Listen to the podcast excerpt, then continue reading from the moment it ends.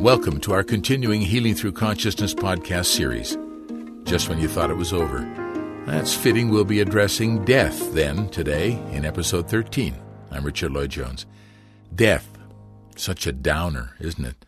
The final curtain, the choir invisible, kicking the bucket. Except it's much more complex than that, don't you think? My sister tells a story of going into the mountains for a solo picnic shortly after our dear mother died, and a huge crow stole her bag lunch, flew off a few meters, and then landed on the ground and turned to stare at her. She thought it was Mum sending her a signal.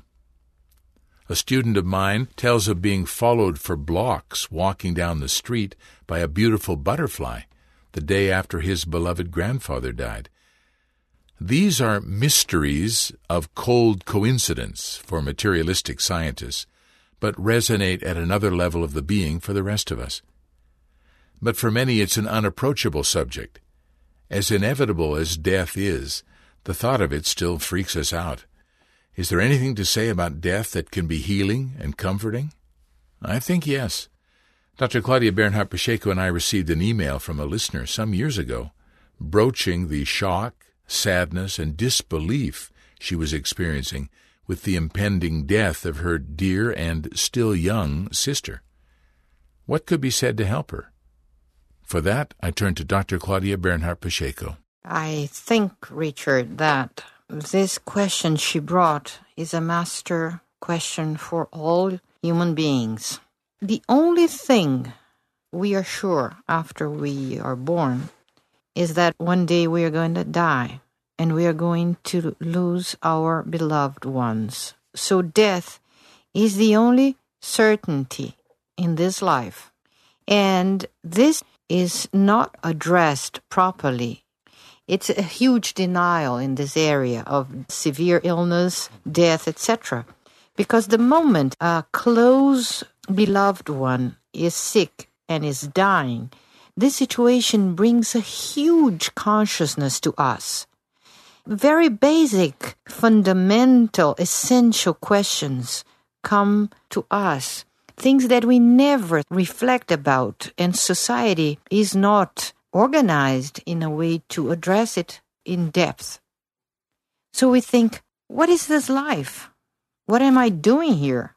Why do we die? Why do you need to separate from our beloved ones? Is there a life after death? What am I doing here? So, all this absolutely fundamental reflections, we, we don't bring them to our everyday life. No, we almost never think about those things, Claudia. It's almost totally foreign. What you're suggesting is that this is an opportunity for us to consider those deep questions that we, we should be considering more in our society, right? Because this is the only thing we are sure it's right. going to happen. Yes. And it's the first one we want to deny. So, this opportunity that she's having with her sister is a major conscientization in her life. The religious people, the, the priests, the rabbis, the pastors, they address death only in a religious way. If you go to a doctor, he will address it in a very concrete, materialistic, very crude and cruel sometimes. he won't enter at all into this uh, absolutely, aspect, you know. absolutely. This is not integrated in our day-to-day life. So people think one day one day we don't know when we will have to face it, but let it be for the future. I, I won't stop to think about it now. So she will probably want to know how to address this with her sister. So, how to confront illness. Something that I would like to mention here is do we really die in the same way that we live? I mean, some people, they live harmonic, beautiful, peaceful, day to day life, doing good for other people, for themselves. And they die softly, In like their... birds when they get to the end mm-hmm. of their strength and energy. They just leave this life and they go to the, just another step. So very softly. In their sleep or very, very quietly, right? Yes. He died quietly in his sleep. You'll see that sometimes in the obituaries in the paper. And some people die like violent kind of deaths with huge suffering or accidents.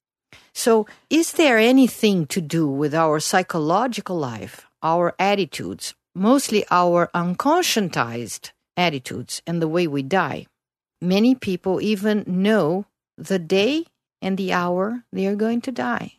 In a research in the hospital of the University of São Paulo, a research that Dr. Keppe was taking part, and some people that had a cancer or some some problem, they were hypnotized and a few of them were able to say exactly the day and time of oh, their that, deaths. Oh, that's extraordinary. Yes. I've heard of some native Indians, Claudia, who have dreams about the place they will die. They don't know like the date, but mm-hmm. they see the place and they have the experience of their death is very clear in a dream that comes to them, sometimes a recurring dream for their whole lives. So this is fascinating. This shows that our psychological life is transcendental, it's outside time and space. So people question do we determine the way we are going to live and die in the day, an hour, or we just grasp it from eternity, from outside of time and space? Because a person who is very self destructive, the tendency will be to die in a very self destructive manner. A person who is less destructive will probably have a softer way to die. I was just going to say this doesn't uh, excuse the fact of some very good people who've died very violent deaths, of course, like Accidents. Kennedy, yeah, or Martin Being Luther King. Yeah, exactly. Yeah. So, but you know something, Jones? Yeah. When these people are killed or assassinated or have a violent kind of death, it's violent for the others, not for themselves. In terms that they seem to be much more ready to accept this passage or this condition to lose the physical body. There are some heroes, they know all the time. They are under pressure. They are conscious that they can be assassinated. At any time, right? At any time. So they are prepared to die. And this death will be better accepted in eternity, meaning uh, we see many people, spiritualists or religious people, saying that if a person dies under circumstances that they are violent and they are not prepared to die, some uh, researches that they do, like people who die and then they come back. Right, they're they're dead for a few seconds yeah. or even minutes, and then they're the near death experience. They yes. call this right. So when they they they are there, they seem to be like in front of a huge consciousness um, that they are not ready to go because they did not do what they were meant to do here. So, like a voice, sometimes they associate with the voice of Jesus Christ, sometimes they associate with the voice of God. It's like a huge white light, very soft and involving and comforting. This light tells them no, it's not time for you to come yet. So you have to go back and do what you were meant to do, and you still did not do. I have such a feeling as you're telling me this, Claudia, of our, our, our woman who, who's written to us about her sister, that uh, there is much to be done in our lives. And uh, when we are facing the death of a, a, close one, it's like a time for us to evaluate, well, that person too, of course. We can help that person to see what they need to see in their lives. But for us who are um, trying to be strong to to accommodate this passings, this situation. We have much to see in our lives. What am I doing in my life? Have I fulfilled my life's purpose? Have I been doing what I need to do? And this may be what people are, are anxious about. You know something, Keppe says that strikes me all the time. People should live this life in relation to the transcendental life. We are here to be prepared to live the transcendental life, which is the life that we were always created to live, that we were meant to live, this life that will be eternal. So, people, when we are born in this social structure, the philosophy of life that we live, the activities, the attitudes, the values, do not prepare the human beings to our purpose. This life determines the life we are going to have for eternity. So, what we decide here, what we choose here, what we do here will determine the life I'll have eternally. And I, I'm saying eternally with nonstop. Right. So no end, no. no end, outside time and space. So we should live our lives here as a preparation for the other life. This is just a passage. This is not that that we are. This is not a true life. This is a true life too, but it's like an introductory kind of phase in our lives. Yeah. So here we will make the most important decisions that we will take forever. Beautiful and serious. When my father died, I remember going through all his stuff. He was a bit of a pack rat, so there were books and records and newspaper clippings cut out from the daily newspaper in my hometown from decades ago.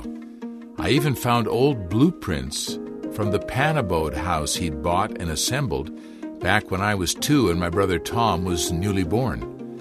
And I said at his funeral, in light of what Dr. Claudia just finished saying, that none of that stuff did my father take with him. But what he did take was his virtue and work ethic and decency. I think that's what Claudia was referring to. But I think there's more to say about the passing from this life to the next. We're going to look at that in our next episode. This is Healing Through Consciousness, a special series on thinking with somebody else's head on the Stop Radio Network. I'm Richard Lloyd Jones. Talk to you next time.